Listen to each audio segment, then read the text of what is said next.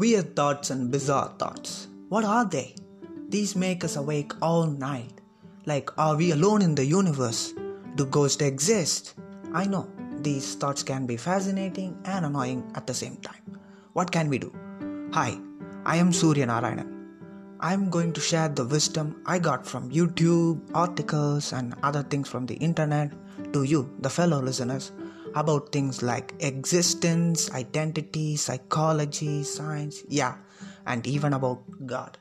Yeah, I know it all comes down to that God, aliens, flat earth, can vaccines control mind, and many other insane stuff out there.